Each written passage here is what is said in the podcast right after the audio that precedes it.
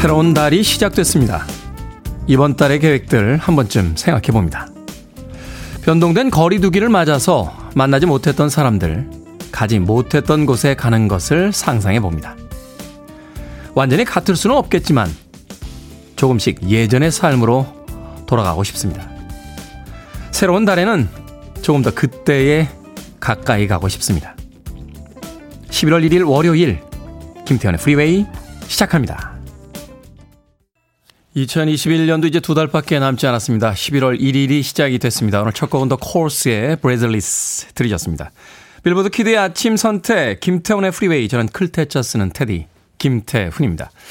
자, 11월의 첫째 날 많은 분들께서 문자 보내주셨습니다. 0032님 좋은 아침입니다. 테디. 이선주님 테디 굿모닝, 한 주 활기차게 시작하겠습니다 하셨고요. 김학명님 테디 11월의 첫날 프리웨이 출첵합니다. 이번 달도 좋은 방송 함께해 주세요 하셨고요. 1943님 드디어 위드 코로나의 11월이 시작되었네요. 출근하다 보니 초등학생들이 수학여행을 가는지 버스들이 줄지어 있습니다. 조금씩 더 좋은 하루들 됐으면 좋겠습니다 하셨습니다. 자, 위드 코로나의 11월이 시작이 됐죠. 거리두기 방역 수칙도 오늘부터 변경되는 것들이 많습니다. 꼼꼼하게 한번 챙겨보시고 변경된 거리두기 어떤 것들이 있는지 거기에 맞춰서 또 11월 시작을 해봤으면 좋겠습니다. 유지현님께서는요. 일상으로 돌아가더라도 저는 마스크 계속 쓰고 다닐 것 같아요 하셨는데, 날씨 추워지니까 마스크가 일종의 방한 효과가 있더군요. 그래서 겨울에는 뭐 마스크를 실외에서 벗어도 된다, 누가 이렇게 이야기하더라도 네, 면 마스크라도 하나 쓰고 다녀야겠다는 생각 저도 하고 있습니다. 이대수님 2014년 11월 1일 제 생애 최고의 선택이었던 결혼기념일입니다. 축하해 주세요 하셨습니다. 오, 인생 최고의 선택이었습니까? 진심으로 축하드립니다. 근데 중요한 것은 반대편에 계신 분한테도 물어봐야 됩니다. 최고의 선택이었는지. 자, 최고의 선택이 될 수 있도록 오늘 하루 최선을 다해 주시길 바라겠습니다. 이대수님. 자, 마트 상품권 보내드리겠습니다. 아내분에게 꼭 전달해 주십시오.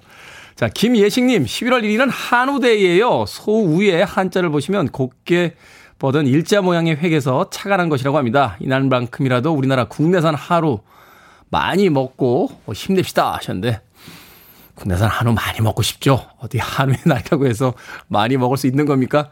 우리가 무슨 막대 사탕 데이나 무슨 데이에 뭐 초콜릿은 그래도 여유 있게 먹을 수 있겠습니다만, 한우의 날이라고 해서 한우를 마음껏 먹을 수 있다면 얼마나 행복할까 하는 생각 해보며 오늘 하루 시작합니다. 자, 11월의 첫날 월요일 힘차게 시작해보도록 하겠습니다. 청취자분들의 참여 기다립니다. 문자번호 샵 1061, 짧은 문자 50원, 긴 문자 100원, 콩으로는 무료입니다. 여러분 지금 KBS 2라디오 김태현의 프리웨이 함께하고 계십니다. KBS 2라디오 김태훈의 프리웨이.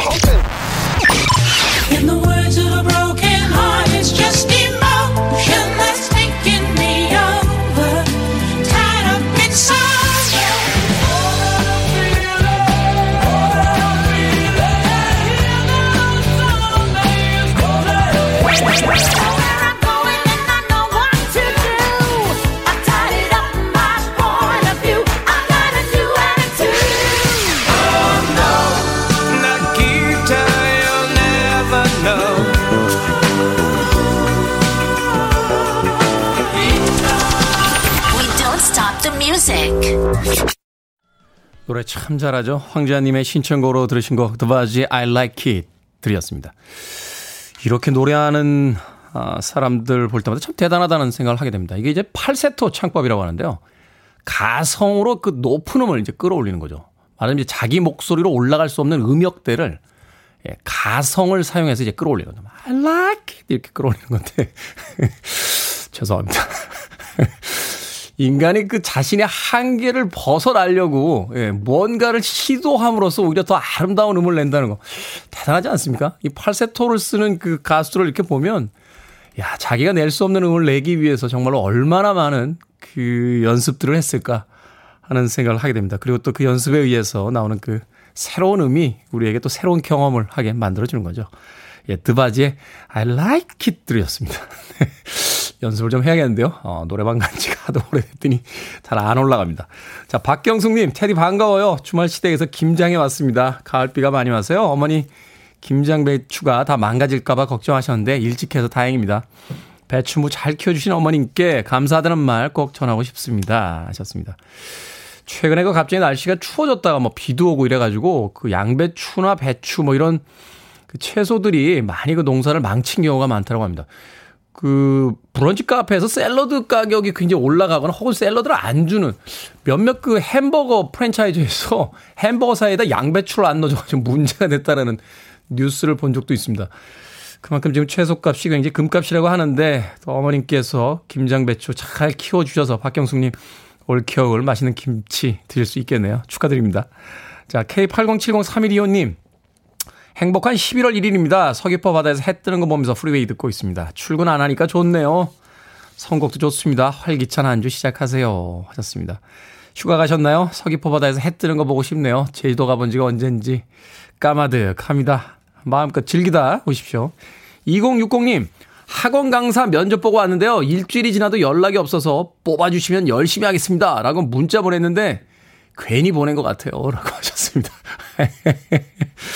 보내고 나니까 뭐 어떻습니까? 뭐 그분하고 안 뽑아주시면 다시 볼 일 없는 사람인데 뭐 한 번쯤 보낼 수도 있는 거죠. 저도 옛날에 유니버셜 뮤직이라는 음반회사에 들어갈 때요. 면접을 갖다 망쳤어요. 사장님 표정이 안 좋길래 제가 넥타이를 이렇게 한 손으로 잡아 풀면서 사장님한테 그랬습니다. 제가 어디 가서 멍청한 소리 들어본 적 없는데 뽑아주시면 열심히 하겠습니다. 나왔는데 그 사장님이 뽑아주셨습니다. 열심히 하냐? 라고 맨날 물어보셔서 열심히는 하는데 결과가 잘 안 나오네요. 라고 하면서 회사 생활했던 그런 기억이 납니다. 뭐 보냈는데 안 뽑아주면 다시 볼 일 없는 거고요. 뽑아주시면 고마운 거죠. 2060님 인생사 그런 거 아니겠습니까? 아메리카노 모바일 쿠폰 한 장 보내드립니다. 하루 즐겁게 시작하십시오. 자, 제시카 심슨의 음악으로 갑니다. 존 쿠거의 잭 앤 다이안을 샘플링했죠. I think I'm in love with you.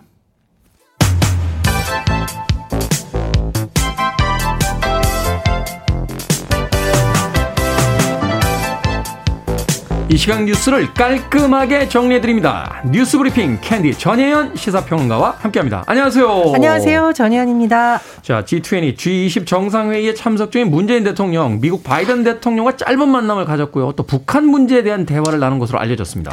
예, 문재인 대통령이 G20 정상회의 일정으로 인해서 이탈리아 로마에서 누볼라 컨벤션 센터라는 곳에서요. 조 바이든 미국 대통령과 한 2, 3분 정도 짧게 대화를 나눴는데 이 사실 대화를 했다도 중요하지만 어떤 내용이냐가 관심을 많이 끌고 있죠. 그렇죠. 프란치스코 교황에게 방북을 제안한 일을 설명했다고 합니다.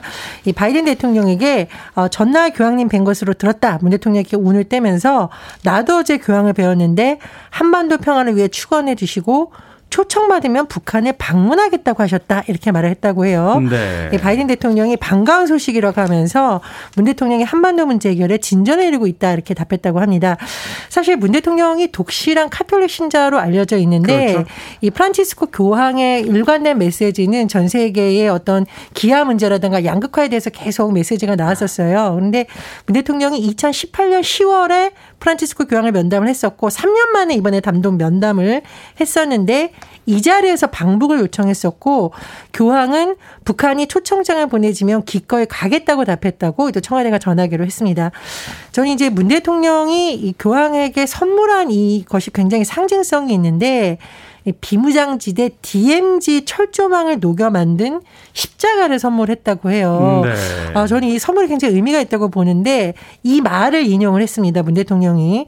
성서에도 있는 말인데 창을 녹여서 보습을 만든다는 말이 있다. 거기에 더해서 한반도 평화를 염원하는 것이다.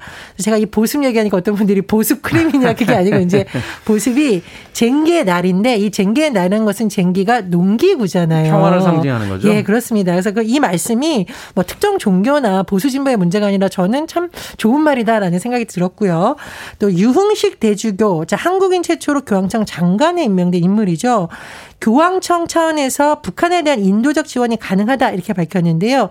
지금 현지에 가 있던 기자들이 유흥식 대주교를 만나서 직접 질문을 했어요.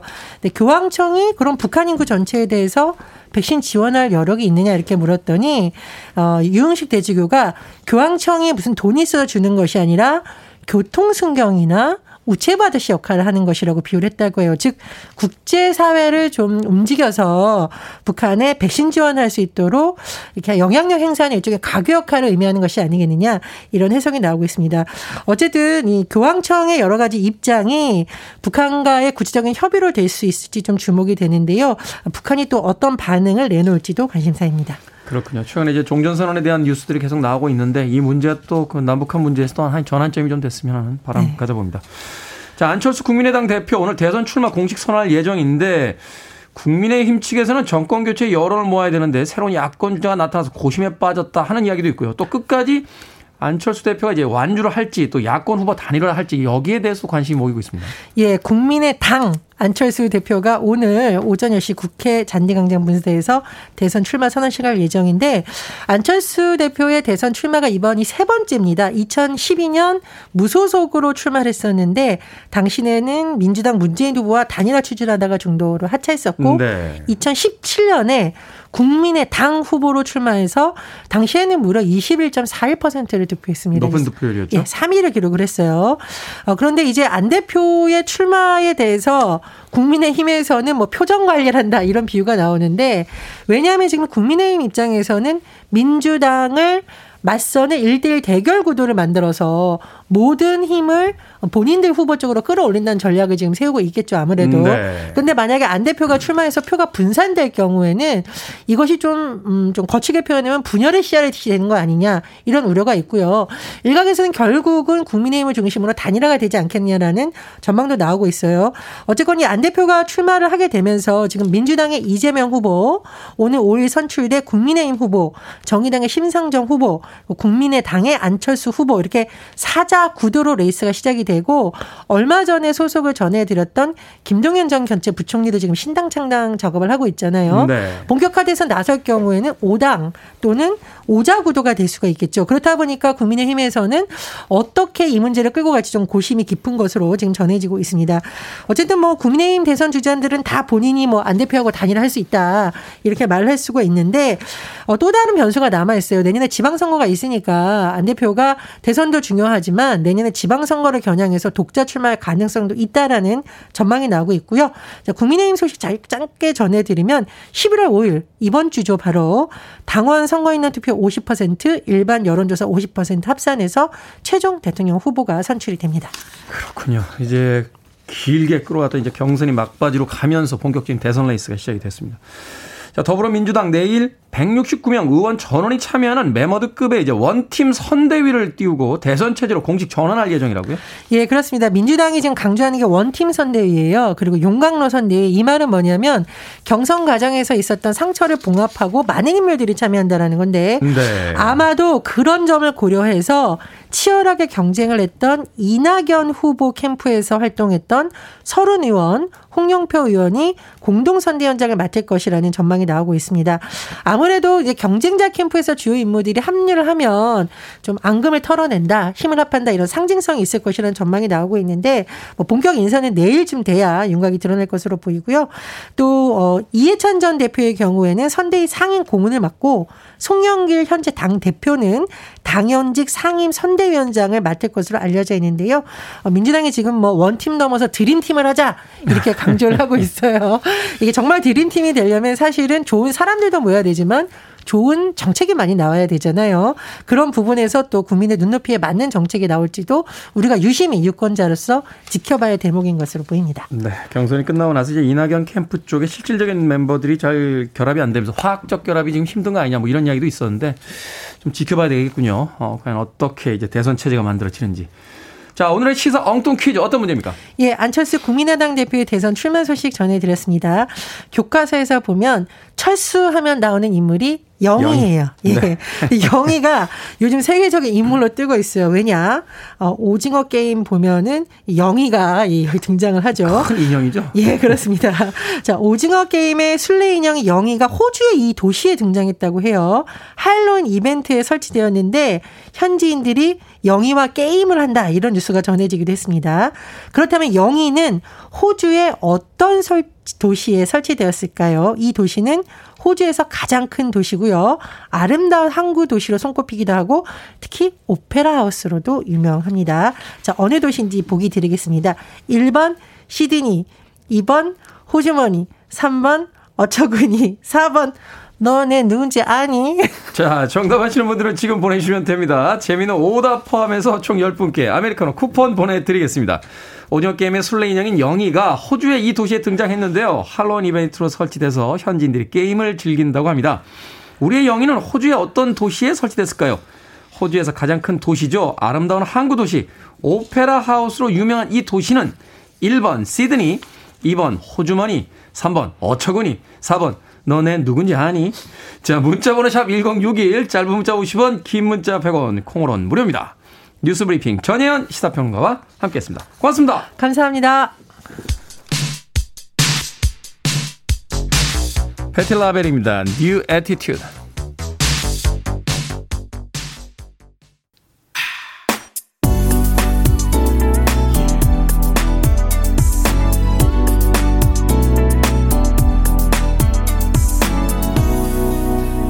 김태훈의 Freeway.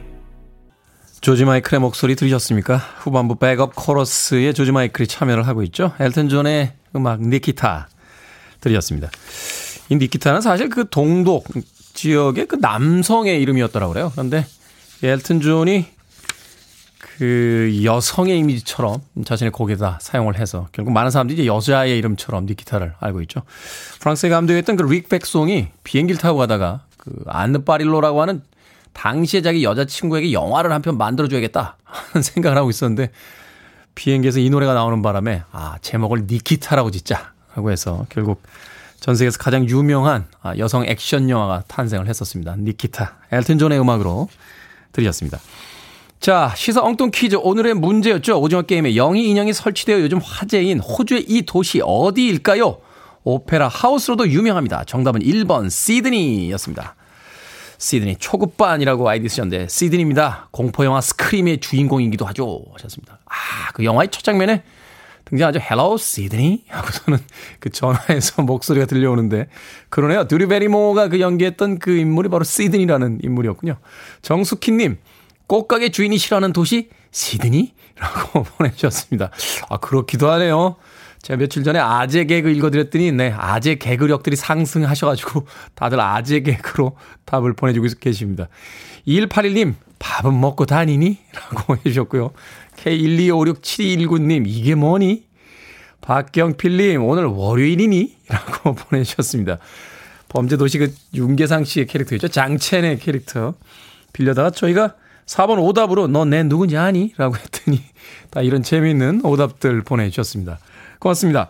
자, 방금 소개해드린 분들 포함해서요, 모두 10분에게 아메리카노 쿠폰 보내드리겠습니다. 당첨자 명단은 김태현의 프리웨이 홈페이지에서 확인할 수 있습니다. 콩으로 당첨이 되신 분들 방송 중에 이름과 아이디 문자로 보내주시면 모바일 쿠폰 보내드리겠습니다. 문자 번호는 샵1061, 짧은 문자는 50원, 긴 문자는 100원입니다. 자, 김은 씨께서요. 안녕하세요. 이동진 씨가 진행하는 영화 프로그램 보다가 프리웨이 처음 알고 인사드립니다. 옆 동네 방송 듣다 넘어왔습니다. 앞으로 잘 듣겠습니다 하셨습니다. 이동진 씨가 진행하는 유튜브 프로그램에 한번 나갔었는데 또 거기서 보고 오셨다고. 민용 PD가 얼렁얼렁 다른 프로에 나가서 홍보 좀 해라고 해서 다른 프로에서 불러주시면 나가서 재빨리 홍보하고 있습니다. 방송 듣고 계신 방송 관계자분들 계시면 네, 그동안 제가 출연 섭외를 고사했던 걸 용서해 주시고 다시 한번 섭외를 해 주시길 진심으로 요청드리는 바입니다. 자, 소인호님의 신청곡으로 합니다. 자, 월요일인데 좀 두들겨 부시는 음악 하나 들어볼까요? 예스입니다. Honor of a Lonely Heart.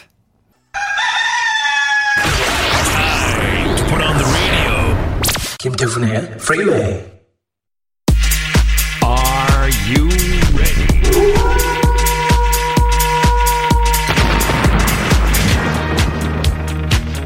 여러분의 복잡한 고민을 빛의 속도로 해결해드립니다. 결정은 해드릴게. 신세계 상담소. 바버 스트라이샌. 서혜정님, 좋아하는 가수의 콘서트에 같이 갈 사람이 없는데 가지 말까요? 혼자서라도 보러 갈까요? 혼자서라도 보러 가세요. 좋아하는 가수라면서요. 혼자라서 안 가면 좋아하는 거 아닙니다.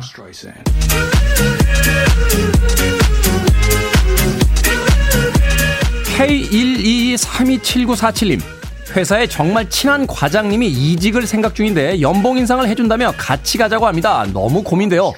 연봉에 끌리는 건 사실인데 과장님만 믿고 이직해도 될까요? 아니면 그냥 남을까요? 그냥 남으세요. 사장님도 아니고 과장님만 믿곤 못 갑니다.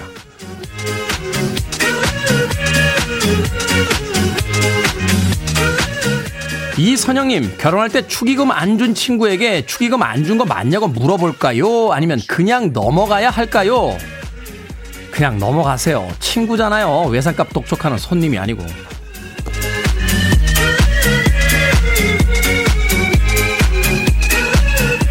5경희님, 중2 아들이 말할 때마다 짜증을 냅니다. 갱년기인 제가 같이 짜증을 낼까요? 아니면 참을까요? 같이 짜증 냅시다. 짜증내야 갱년기인 거 알아줍니다.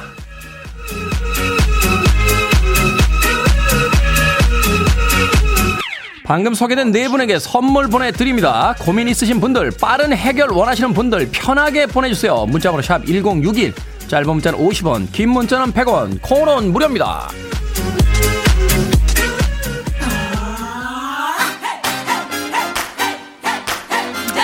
신경질 내면 그래야 알아줄 때가 있죠. 임명님의 신청입니다. 제니퍼 로페즈, Let's Get Loud.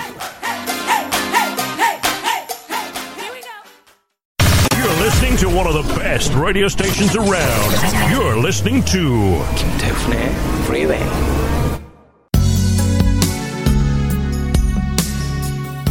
빌보드 키드의 아침 선택 KBS 2라디오 김태훈의 Freeway 함께하고 계십니다.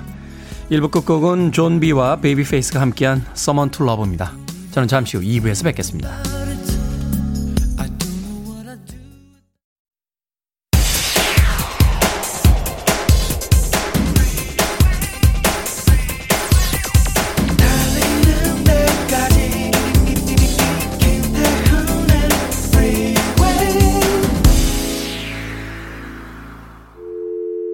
I need your arms around me. I need to feel your touch.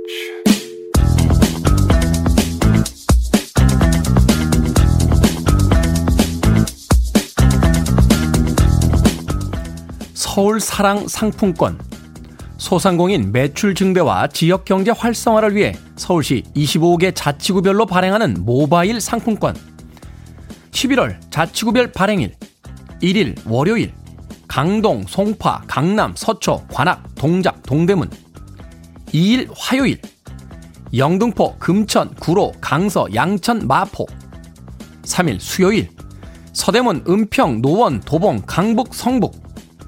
4일 목요일 중랑, 광진, 성동, 용산. 5일 금요일 종로, 중구.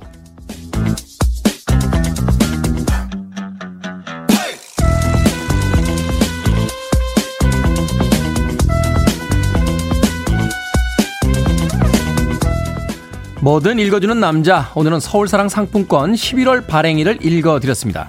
서울사랑 상품권은요, 1인당 70만원까지 10% 할인된 가격으로 구매할 수 있는데요. 정해진 예산이 소진되면 판매가 종료되기 때문에 매번 조기 완판된다는군요. 다른 지역 화폐와 마찬가지로 정해진 지역에서만 사용이 가능하지만요, 소상공인을 위해 결제 수수료도 면제해준다고 하니 소비자와 판매자에게 모두 좋은 제도 아니겠습니까? 위축된 지역 상권도 살리고 경제적 소비도 하는 누이 좋고 매부 좋은 기회인데 올해는 이번이 마지막이라고 합니다. 저도 이번에 놓치지 않겠습니다. 그리고 각 구마다 정해진 요일 외에 판매 시간이 다른 점 꼭 확인하시길 바랍니다. 올해의 마지막 서울사랑 상품권 11월 발행일을 읽어드리면서 들려드린 곡이었습니다. 더 레전더리 짐 루이즈 그룹의 Last Time 들으셨습니다. 음악 들어보니까 AOR 계열의 음악을 주로 연주했던 그런 팀이었죠. 어덜트 오리엔티드 락이라고 하는 소리. 최근에 뭐 시티팝이라는 표현으로도 많이 들려오긴 합니다만 음악을 이 장르화시키는 것도 사실 쉽지는 않습니다. 어떤 하나의 장르에만 묶여있는 팀은 없기 때문이겠죠. 레전더리 짐 루이스 그룹의 라스트 타임 들이었습니다. 자, 김태현의 프리웨이 2부 시작했습니다. 앞서 일상의 재발견, 우리의 하루를 꼼꼼하게 들여다보는 시간, 뭐든 읽어주는 남자. 오늘은 서울사랑 상품권 11월 발행일, 그리고 그 지역들 읽어드렸습니다. 자, 뭐든 읽어주는 남자에서는요, 여러분 주변에 의미 있는 문구라면 뭐든지 읽어드립니다. 김태현의 프리웨이 검색하고 들어오셔서요, 홈페이지 게시판 사용하시면 되고요. 말머리 뭐든 달아서 문자로도 참여가 가능합니다. 문자 번호는 샵1061, 짧은 문자는 50원, 긴 문자는 100원, 콩으로는 무료입니다. 채택되신 분들에게는 촉촉한 카스테라와 아메리카노 2잔 모바일 쿠폰 보내드리겠습니다. I want it, I need it, I'm desperate for it. Okay, let's do it. 김태훈의 Freeway. 두 곡의 음악 이어서 듣고 왔습니다. 보스턴의 More Than a Feeling에 이어진 Blessed Union of Souls의 Hey Leonardo 들으셨습니다. 자, 박상희님, 테디 월요일인데 왜 이리 뻐근하니 온몸이 쑤실까요? 하셨습니다. 그러니까요. 저는 왜 온몸이 뻐근하고 쑤시는 걸까요? 노래 나가는 동안 등 쪽이 계속 쑤셔가지고 몸을 좀 스트레칭을 하고 있었는데 박사님 월요일이니까 그렇지 않을까요? 주말과는 좀 다른 패턴으로 이제 움직이게 되는 그 첫 번째 날이니까 화요일, 수요일쯤 적응하면 이제 목요일쯤 몸이 가장 이제 가볍게 느껴질 때가 있습니다. 금요일에는 뭐 불금이기 때문에 기분은 좋습니다만 몸은 조금 피곤한 상태가 되는데 일주일의 루틴이 아닌가 하는 생각이 들어요. 월요일이라서 뻐근합니다. 정상적인 반응이니까 너무 걱정하지 마십시오. 2551님. 어제 시골 가서 사과 따고 늦게 집에 왔는데 대자로 누워있던 신랑이 하는 말이 배고파 밥 줘. 그럽니다. 힘들어 죽겠고 짐 정리하느라 정신없는데 저 소리 듣고 어찌나 열이 받든지 어쩜 자기 생각만 하는지 승질이 나서 죽는 줄 알았습니다. 하셨습니다. 사람은 원래 자기 생각만 하잖아요. 남 생각 잘 못합니다. 예. 남 생각을 많이 해주는 사람도 뭐 매너가 있다, 배려심이 있다 이런 사람도 곰곰이 생각해보면 그 사람 인생의 뭐 한 10%나 남의 생각 하겠습니까? 나머지 90%는 오직 자기 생각하는 거죠. 그래도 얄밉긴 하겠네요. 신랑 한참 일하고 온 아내한테 배고파 밥 줘. 요새 밥 정도는 혼자 차려 먹을 수 있지 않나요? 예. 예전에 왜 그 개미 연구하신 분들이 그런 이야기 하시더라고요. 2대 8의 법칙이 있다. 개미가 부지런한 곤충으로서 알려져 있지만 사실 개미를 곰곰이 들여다보면 진짜 일을 하는 건 20%고요. 나머지 80%는 그냥 괜히 왔다 갔다 한답니다. 그러니까 먹이를 이렇게 들고 굴로 이렇게 가져가는 애들은 한 20% 정도고요. 진짜 나머지 80%는 괜히 빈둥빈둥 여기 갔다 저기 갔다. 그래서 그 개미들 중에 진짜 일을 열심히 하는 20%를 이렇게 따로 골라가지고 그 아이들로만 따로 부락을 이렇게 만들었대요. 그럼 이제 다 열심히 일하지 않겠냐 했는데 열심히 일한 20%만 따로 골라냈더니 그 중에서도 또 20%만 일하고 80%는 괜히 왔다 갔다 하더랍니다. 그래서 이 사회라는 게 20대 80의 법칙이 있다 뭐 이렇게 주장하는 사람도 있긴 있습니다만 이론이 그렇다는 거고요. 일하고 와서 피곤해 죽겠는데 배고파 밥 주라고 누워서 쇼파에서 텔레비전 보면서 이야기하면 승질머리가 나죠. 2551님 네, 아무 대꾸하지 마시고요. 중국집에 전화를 하세요. 짜장면 한 그릇 보내주세요. 하고선 전화 끄신 뒤에 방으로 들어가시면 어떨까 하는 생각도 듭니다. 이럴 땐 좀 시위를 하는 것도 필요할 것 같아요. 2551님 네, 신경질 나신 것 같은데 치킨 한 마리 보내드립니다. 네, 신경질이 났을 땐 역시 치킨이죠. 1847님, 테디 집 앞 단풍이 알록달록 예쁘게 물들었습니다. 예쁜 단풍 보며 기분 좋은 하루 보내세요 하시면서 아파트 단지에 단풍이 멋지게 든 가로수들의 사진 보내주셨습니다. 자, 짧은 계절 가을이 가고 있습니다. 주변에 변해가는 그 단풍들 색깔 감상하시면서 이 짧은 계절 즐겨봤으면 좋겠습니다. 2828님. 안녕하세요 테디. 이것도 한번 큰 소리로 읽어주시면 고맙겠습니다. 저는 백반집 식당을 하고 있거든요. 세 사람이 와서 세 가지를 시키던데 제발 그러지 말라고요. 테디가 큰 소리로 부탁드려요 하셨습니다. 세 명 와서 한 명은 순두부, 한 명은 된장찌개, 한 명은 오징어 덮밥 시킵니까? 그렇죠. 한참 바쁠 때 이러면 짜증나죠. 그런데요.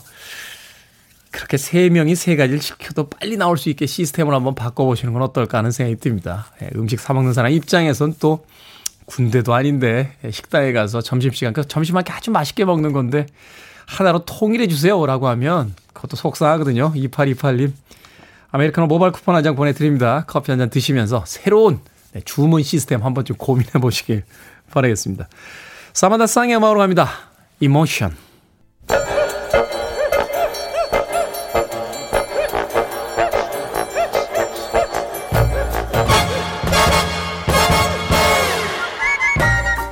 온라인 세상 속 촌철살인 해학과 위트가 돋보이는 댓글들을 골라봤습니다. 댓글로 본 세상.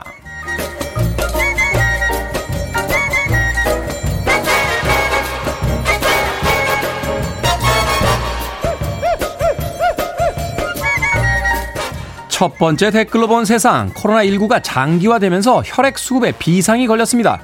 5일분을 유지해야 할 혈액 보유량은 올해 최저치인 2일 때까지 떨어지기도 했는데요. 헌혈을 독려하기 위해 아이돌 팬클럽에서 앨범이나 기념품을 기증하기도 하고요. 지역 화폐나 추가 선물을 주는 등 사람을 모으기 위한 다양한 이벤트도 열리고 있다는군요. 여기에 달린 댓글들입니다. 양성호님. 아니 의외로 헌혈하고 싶어도요. 조건이 까다로워서 못하는 사람들 많습니다. 헌혈할 수 있다는 것 자체가 건강하다는 증거예요. 안녕님. 헌혈하면 피검사에서 결과 알려주더라고요. 내 몸 상태를 체크할 수 있다는 게 가장 좋아요. 헌혈을 하기 위해선 건강해야 하는데 건강한 사람들은 건강을 걱정 안 하니 헌혈을 잘 안 하고 이거 참 문제입니다. 보험 들고 정기적금 하는 것처럼 헌혈도 일상화돼야 한다는 생각이 드는군요. 저부터요? 저 군대에서 많이 했는데 그래서 빈혈이 이렇게 심하냐. 근데 요새도 헌혈하면 초코파이 주나요?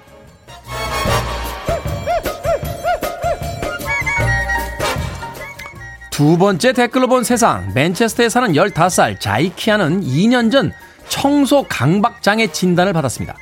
주변을 깨끗하게 하는데 집착이 심했다는 거죠. 그렇지만 부모님은 크리스마스 선물로 세차 도구를 선물해줬고 이웃의 세차를 해주다가 입소문을 타더니 이제는 셀럽들도 예약을 해야만 겨우 차를 맡길 수 있는 유명인이 됐다는군요. 여기에 달린 댓글들입니다. 이창현님. 자기가 원하는 거 하면서 돈도 벌고 유명인도 만난다니 정말 부럽습니다. YEE님. 저런 집착을 단점이 아닌 장점으로 만들어준 부모님도 대단하네요. 이래서 사람을 보는 관점이 중요하다니까요. 무엇인가의 진심이라는 건 단점이 아닌 장점이죠. 그런데 우린 우리와 다르다는 이유만으로 그걸 단점이라고 쉽게 말하는 것 같습니다. 저도 어릴 때부터 돈 쓰는 데는 참 진심이었는데 그래서 꿈이 재벌 2세였는데 아버지가 노력을 안 하셔서 아쉽습니다.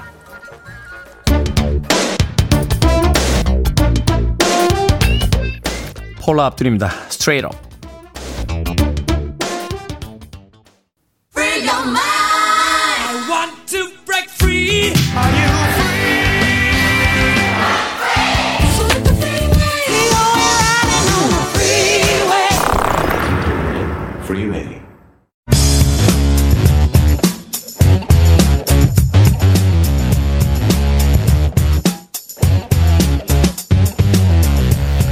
월요일은 과학 같은 소리 안에 귀에 쏙쏙 들어오는 과학 이야기 국립과천과학관의 이정모 관장님 나오셨습니다. 안녕하세요. 안녕하세요. 2주 만에 뵙겠습니다. 네. 지난주에 한 주 비우셨습니다. 이정숙님께서요. 며칠 전 관장님이 계신다는 과천 국립과학관 앞을 지나오는데 멋진 수염의 관장님을 생각하며 지나쳐왔답니다. 하셨습니다. 네. 감사합니다. 이정숙님과 이정모는 형제간이 아님을 알려드립니다. 그렇군요. 이름이 두 글자가 같았군요. 자, 전에 관장님께서 날아다니는 그 새들이 생각보다 똑똑하다 얘기를 짧게 해주신 적이 있어서 최근에 난 여러 가지 어떤 뉴스를 보다 갑자기 이 생각이 났습니다. 새 머리, 그러니까 새 대가리라고 불러도 되겠죠? 예. 편견과 오해, 오늘 좀 뭐 제대로 풀어주신다고요? 예. 동물의 머리를 공식적으로, 학문적으로 대가리라고 부르게 되어 있습니다. 아, 그러니까 동물은 그렇게 부르는 거죠? 동물은 사람 보고 하면 안 되지만 동물은 그렇게 부를 수가 있죠. 그 최근에요, 지난 7월에 사이언스에 어마어마한 논문이 실렸습니다. 호주에서 큰 유황 앵무가 쓰레기통 뚜껑을 여는 요령을 습득했다는 거예요. 근데 이게 2년 사이에 주변 지역에 널리 퍼졌습니다. 어떤 쓰레기통이냐면요. 요즘 아파트 단지에 보면 음식물 버리는 쓰레기통이 있죠. 기다랗고 커다란 통이 있습니다. 손을 들어서 번쩍 들어야 열릴 수 있는 거예요. 사람이 들기도 쉽지 않은데. 그렇죠. 근데 앵무새는 조그맣잖아요. 근데 얘가 처음에 입으로 부리를 물어서 살짝 열어요. 그다음에 몸으로 그걸 밀고 들어갑니다. 아. 그 경치 부분까지. 우리도 왜 가끔 그럴 때 있잖아요. 뭐 이렇게 들어가지고 살짝 뭐 이렇게 껴가지고. 그렇죠. 네. 그러다가 이게 뚜껑이 완전히 넘어가면 그 다음부터 그 안에 쓰레기통에 음식물을 섭취하는 거죠. 2018년에 처음 관찰됐는데요. 그때는 새 구역의 새만 이런 짓을 할 수 있었어요. 그런데 2018년 후반부터 그냥 보고가 곳곳에서 나타나기 시작하는 거예요. 불과 2년 만에 사방 수십 킬로미터 안에 그 앵무새들이 이런 식으로 쓰레기통 뚜껑을 열어서 음식물을 먹고 있는 겁니다. 그러니까 최초의 어떤 새 한 마리가 하는 것에서 이제 본 건데, 말하자면 이제 뚜껑이 달린 거는 인간이 만든 거니까 네. 수십만 년 동안 새들이 그거를 그런 게 본능에 원래 있는 게 아닌데 그런 게 발명이 됐을 때 그걸 여는 걸 어떤 새가 알게 됐는데 그렇죠. 그게 짧은 기간 동안 모든 세계에 퍼져나갔다고요? 그렇죠. 이게 또 한 단계가 아니라 여러 단계에 걸친 동작을 순서대로 밟아야 되는 거예요. 그런데 서로 이제 배우는 거죠. 음식물 쓰레기통 속에 음식 먹는 문화가 호주 앵무새들 사이에 생긴 겁니다. 그러니까 모방을 통해서 문화가 창조됐다는 증거죠. 아, 옆에 새가 하는 걸 보고서 아, 저렇게 하면 되는구나 해서 그거를 또 다른 새가 하고 또 다른 새가 해서 그게 이제 퍼져나가면서 하나의 새들의 문화가 됐다. 그렇죠. 이제 새가 이제 또 딴 동네로 이사가면서 내가 또 보여주면 걔네들 배워가고 아, 이 친구 제주에 있네 하면서 거기 또 인기가 있게 되는 거죠. 아니, 새 이야기하고는 좀 다른 이야기인데 제가 몇 년 전에 일본에 갔을 때 그 일본 분한테 이야기 들었는데 그 얘기 잠깐 웃고서 그냥 안 믿었거든요. 네. 최초로 온천을 한 원숭이가 그 몇십 년 전에 있었는데 네. 그 전까지는 원숭이가 온천을 안 하다가 그 원숭이 한 마리가 온천에 온 뒤로 그다음부터 급격히 늘어나가지고 원숭이들이 다 온천을 하기 시작했다는 거예요. 그 원숭이들이 대단한 게요. 고구마를 줬는데 고구마 흙이 묻어 있잖아요. 걔네들은 그냥 고구마 흙 묻어 있는 고구마를 먹었습니다. 근데 한 놈이 그거를 바닷물에 씻어 먹었어요. 와. 그랬더니 순식간에 모든 원숭이가 고구마를 씻어 먹기 시작했습니다. 저는 그때 웃고 말았는데 그 온천 욕을 전파한 원숭이 한 명에 대해서 아, 그게 사실이었고. 이렇게 뭐 동물뿐만 아니라 오늘 새가 주제니까 새가 이렇게 모방으로 문화를 만들어내는 게 처음은 아니겠죠, 그러면? 그렇죠. 다른 동물들도 마찬가지로 아까 원숭이처럼 문화를 만들어냅니다. 네. 근데 동물 문화에 대한 최초의 보고 역시 새의 먹이 활동에서 포착됐어요. 아... 예전에 기억하시는지 모르겠는데 우유 있잖아요. 우유가 병에 들어있었고 그 뚜껑이 마분지 뚜껑이 있었어요. 동그란 마분지 뚜껑. 저도... 아는 척 하긴 싫은데, 손톱으로 이렇게 누르죠. 손으로 누르면 뻥 소리 나니까 안으로 해. 네. 예전에 그렇게 간단하게 만들었어요. 근데 1930년대 영국에서 박사가 우유병에 그 마분지 종이 뚜껑을 찢어서 그 위에 뜬 크림을 먹는 모습이 관찰되기 시작했어요. 근데 불과 10년 사이에 이 행동이 영국 전역에 박사들이 이런 식으로 우유를 훔쳐먹게 됐습니다. 그러니까 왜 내들 집 앞에 딱 문 앞에 우유병을 놔두고 갔잖아요. 그게 예전에 이제 집 앞에 놓는 게 그 예. 문화였으니까. 도저히 안 되는 거예요. 그래서 새들이 병에 종이 마개를 벗겨서 우유를 훔쳐 먹는 문화가 융성해지니까 그래서 우유 회사들은 어쩔 수 없이 싼 가격에 친환경적인 마분지 뚜껑 대신 금속 뚜껑을 사용하게 되었죠. 그게 새 때문에 바뀐 거예요? 새 때문입니다. 놀랍군요. 야, 요령을 서로 공유해서 자기들만의 문화를 만들어낸다. 뭐 이제는 새대가리다 이렇게 이야기하면 안 될 것 같은데, 자, 새대가리의 상징이 있습니다. 까마귀. 네. 뭔가 자꾸 잊어버리는 사람한테 너 까마귀 고기 뭐냐 이런 이야기 하는데, 그렇죠. 까마귀는 어떻습니까? 그럼 까마귀. 근데 의외로 까마귀가요, 새 중에 가장 똑똑한 새예요. 까마귀가요? 예. 실제로 까마귀는 사람과 사물을 구분하고 기억하는 능력이 뛰어납니다. 네. 2017년에요. 유럽의 오스트리아에서 실험을 했습니다. 그러니까 까마귀, 사람과 친한 까마귀 7마리를 막 실험을 해요. 근데 어떻게 실험하냐면 까마귀에 빵을 주고 이 빵을 그냥 먹으면 맛이 없잖아요. 이 빵을 사람에게 가져다 주면 사람이 치즈로 바꿔줍니다. 아, 그러니까 까마귀하고 물물 교환을 했다고요? 까마귀가 사람과 물물 교환을 하게 되는 거예요. 네. 그러니까 까마귀 입장에서 괜찮은 거죠. 빵 주고 치즈를 얻어 먹으니까. 그러니까 이 거래가 익숙하게 됐을 때 한 실험자로 하여금 어떤 실험자로 하여금 이제 빵만 받고 빵 받아서 치즈를 줘야 되잖아요. 치즈를 주지 않는 배신 행위를 하게 했어요. 아, 먹튀를 한 거군요. 네, 먹튀를 하겠어요. 네. 근데 까마귀는 억울했겠죠. 억울했죠. 이틀 뒤에 연구팀이 같은 실험을 반복했어요. 그러자 까마귀 7마리가 모두 배신 행위를 했던 그 실험자하고는 거래를 하지 않았습니다. 얼굴을 분간할 줄 안다는 거네요? 그렇죠. 우리는 까마귀 얼굴을 구분하지 못했는데 까마귀는 사람 얼굴을 구분한 거죠. 무려 2달 뒤에도 같은 실험을 했는데요. 7마리 가운데 6마리가 그 배신자하고는 거래하지 않았습니다. 2달 후에도 기억하고 있었다. 그렇죠. 그러니까 까마귀는 까마귀 고기를 먹는다고 절대로 기억력이 떨어지지는 않죠. 대단하네. 우리는 사실은 그 인종이나 민족만 바뀌어도 가끔 이렇게 헷갈릴 때 있잖아요. 영화 배우 이름. 저는 영화를 전문으로 보는 사람에도 불구하고 가끔 저 배우 누구지라고 하면 아닌데요 라고 해서 이름 바꿔서 부를 때 있는데 까마귀는 기억하고 있었다. 네. 대단하네요. 자, 이 생각해보니까 이솝우화 속에서 이제 동물들, 특히 이제 뭐 까마귀 제일 많이 나오는 것 같아요. 네. 거기 왜 이렇게 긴 이렇게 뭐죠? 이렇게 호리병 속에 그 물이 있는데 부리가 안 들어가니까 돌을 자꾸 주워가지고 그 안에 넣잖아요. 네. 그렇게 물이 이렇게 넘쳐서 흐르게 되면은 그 위에서 이제 먹는 거죠. 먹게 되는 걸 이렇게 제가 사실은 원숭이 실험을 본 적이 있거든요. 이 병 안에다가 콩을 넣어놓고서는 못 먹겠더니 거기다 호스로 물을 뿌려가지고 콩이 뜬 거를 먹더라고요. 네. 까마귀도 그런 게 됩니까? 그러니까 실제로? 이솝이 왜 그런 얘기를 했겠어요. 박스니까 하는 거죠. 그러니까 제다란 유리관에다가 한쪽은 모래를 채워놓고 한쪽에 물이 있어요. 그러니까 낮아요. 그러니까 절대로 불이는 닿지 않는 곳입니다. 네. 근데 그 위에다가 먹이를 띄워놨어요. 그러니까 까마귀는 아예 모래 위에 있는 먹이는 쳐다도 안 봤습니다. 그러니까 물 위에 있는 물 위에 먹이에 떠 있는 유리관만 보고 거기에다가 돌을 채워요. 돌을 채워서 수위가 높아지니까 그걸 먹는 거죠. 근데 이런 거 이렇게 유치한 문제는요, 까마귀 놀리는 거예요. 아, 까마귀 이런 문제를 하면 내고 좀 더 복잡한 문제를 해야 됩니다. 저는 초등학교 3학년 때도 이 문제 틀렸던 기억이 같아요.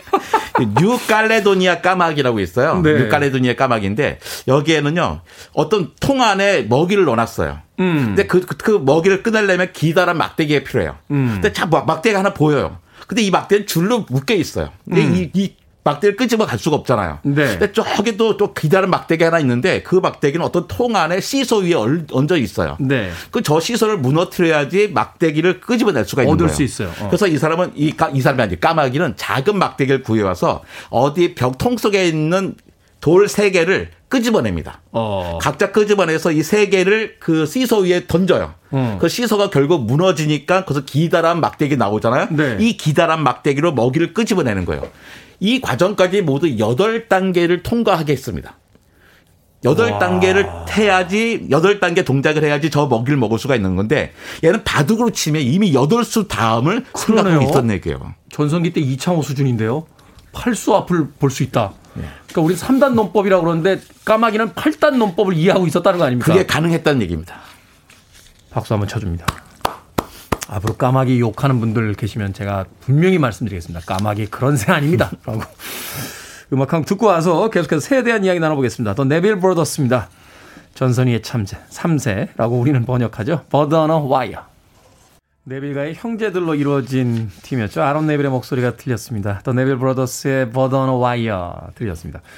3066님께서 제주도 골프장 까마귀는 공이랑 카트 위에 지갑도 사람 눈치 보고 가져가 버립니다. 라고 하셨는데 예전에 무슨 그 단편집에 까마귀들이 나와서 이렇게 보석 훔쳐가고 했던 그런 문학 소설도 봤던 기억이 납니다. 자, 빌보드 키드의 아침 선택 KBS 2라디오 김태훈의 프리웨이 과학 같은 소리 안에 국립과천과학관의 이정모 관장님과 함께 오늘 새의 영리함에 대해서 알아보겠습니다. 닭은 어떻습니까? 닭은 머리가 그래도 우리보다 안 좋겠죠? 닭대가리 뭐 대표적이잖아요. 그렇죠. 그런데 속이는 능력이 딱 탁월합니다. 닭이요? 예, 수컷 닭은요, 암컷을 유인할 때요. 보통 먹이를 가지고 유인하는데 먹이가 없어도 마치 자기 먹이를 찾은 것처럼 허세를 떱니다. 그거 사기 결혼 아닙니까? 그러면?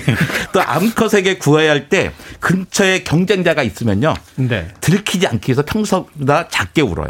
아, 그러니까 고 암컷한테만 들릴만한 그걸로. 네.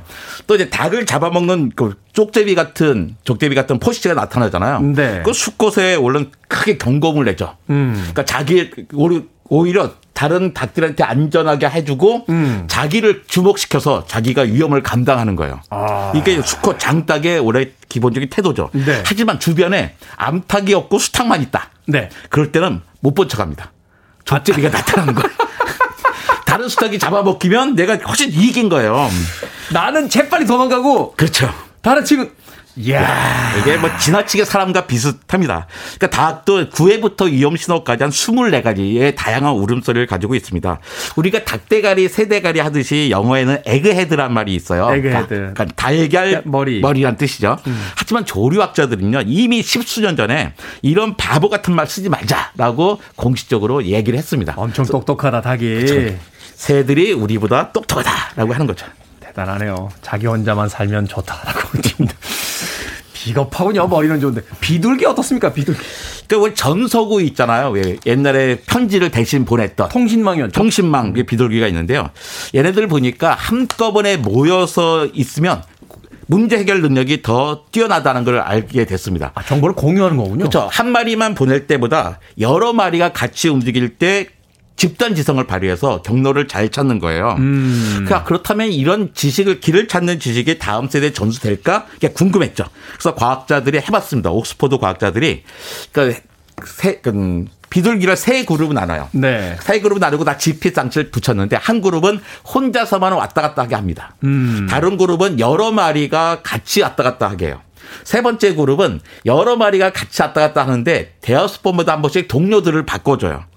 딱 봤더니 나중에 보니까 다들 갑자기 시간이 지날수록 목표점을 쉽게 찾아가는데 다 계속 바뀌는 동료들이 있는 그룹이 가장 좋은 경로들을 찾아냈습니다. 아, 그러니까 다양한 정보가 많을수록 정확하게 경로를 찾아낸다. 그렇죠. 이러면서 서로 간의 지식을 전수했다라는 게 분명해진 거죠. 대단하네요. 앵무새 어떻습니까? 말 따라하는데 조금 더 가르치면 우리처럼 말도 할 수 있습니까? 아, 그게 참 이게 여기에 논란거리가 많습니다. 네. 일단 노래를 부르고 말을 따라하는 건 뇌와 관련이 있는데요. 네. 복잡한 소리를 흉내내는 능력은 앵무새, 그다음에 명금, 송보드라고 하죠. 벌새에게만 발견됩니다. 이 앵무새, 명금, 벌새는 모두 뇌 속에 노래핵이라고 하는 부위가 있어요. 따로. 예, 그 노래에게 상호 연결된 신경세포를 통해서 소리를 학습하고 흉내내게 하는 거죠. 이 가운데 앵무새는 가장 진화한 성대모사 능력이 있습니다. 그러니까 소리를 학습하는 유전자가 노래에게 중심과 껍질에서 발견되고 있어요. 그런데 여기서 문제가 뭐냐면 정말로 앵무새가 사람의 말을 이해한 것이냐. 저는 아니라고 보는데 실제로 이해하고 따라한다고 하는 또 과학자들도 있습니다. 네. 아직까지 연구가 다 진행이 된 건 아니다. 하지만 예. 따라서 할 수는 있다. 자, 이쯤 되면 새의 이제 두뇌에 대해서 좀 궁금해져요. 그 요만한 머리에서 그게 어떻게 다 가능합니까? 그러니까요. 이제 뭐 사람하고 회색 늑대하고 보면요, 네. 사람이 확실히 똑똑하죠. 그렇죠. 그죠. 근데 사람도 70g, 회색 늑대도 70g이에요. 체중이. 예. 그런데 사람의 뇌는 1.4kg이고 회색 늑대는 200g밖에 안 됩니다. 뇌의 차이가 크구나. 그러니까 사람이 당연히 똑똑하죠. 근데 메추라기는요, 몸무게는 85g이고 뇌는 0.73g이에요. 1g도 안 돼요. 근데 메추라기 85g의 무게를 70kg으로 확대하면 뇌의 무게가 무려 600g이 됩니다. 아. 그러니까 회색 늑대보다 3배나 큰 거예요. 그러네요. 근데 아까 깔레도니아 까마귀 있었잖아요. 그 똑똑한 8단계. 그 친구.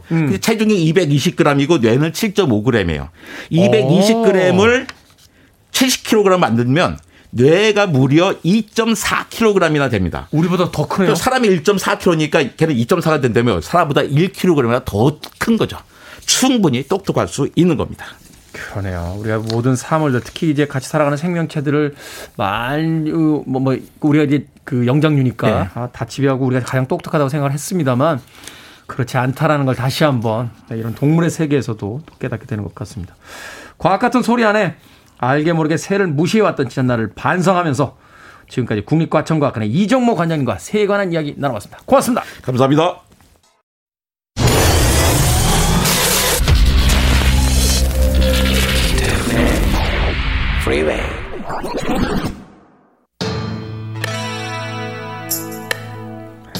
KBS 라디오 김태훈의 프리웨이, 오늘 방송 여기까지입니다. 11월이 시작됐고 월요일이 시작됐습니다. 활기차게 오늘 하루 보내시길 바라겠습니다. 커버걸스의 곡 We Can Go Wrong 오늘 끝곡입니다. 저는 내일 아침 7시에 돌아옵니다. 고맙습니다.